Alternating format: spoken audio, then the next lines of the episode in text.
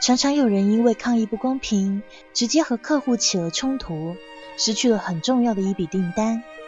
有人因为一时的气愤，说出了自己明白不该说的话，就为了当下那口气，结果永远失去一个生命中重要的人。这个时候，我会请你忍下当下要爆发的那口气。这不是叫你无条件的让步，而是要做一个聪明又利己的抉择。暂缓一下，想想能不能换一个比较不伤害对方，也不会让自己后悔的方式，去讲出原本你要讲的话，给自己和对方都留下余地，不要为了当下一吐为快而造成以后的懊悔。失去比订单事小，失去一个生命中重要的人，那可就万万不值得了。